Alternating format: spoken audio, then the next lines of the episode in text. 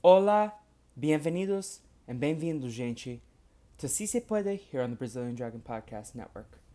My name is Felipe, and I originally started this series to have a one month long conversation with Latine and Hispanic people connected to the film and TV industry here in America about representation and what that word means to Latine people.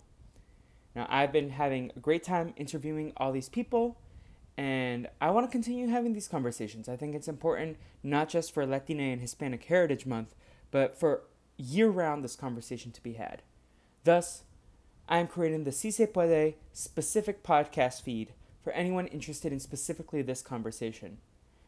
Now, Si Se Puede is going to be its own dedicated podcast feed, but you can listen to every single episode on the Brazilian Dragon main feed as well. Now, over there, we do a lot of Disney Channel original movie recaps, Total Drama Island recaps, High School Musical, the musical, the series, season 2 and 3 recaps, Scooby Doo movies, cinematic universe discussions. Um, so that's over on the main feed, and you can subscribe on Apple Podcasts or wherever you get your podcasts from. But if you're mainly focused on the discussion about Latine and Hispanic heritage in American film and television, then Si Se Puede is your best place. Subscribe to this feed on anywhere you get your podcasts, and I hope to have your perspective listening to all these incredible conversations that we might have.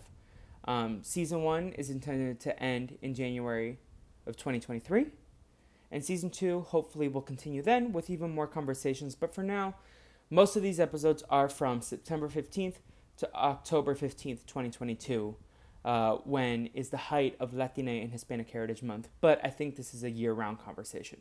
So I hope you enjoy this series of interviews and conversations about this important topic that I am very passionate about and I hope you become as well.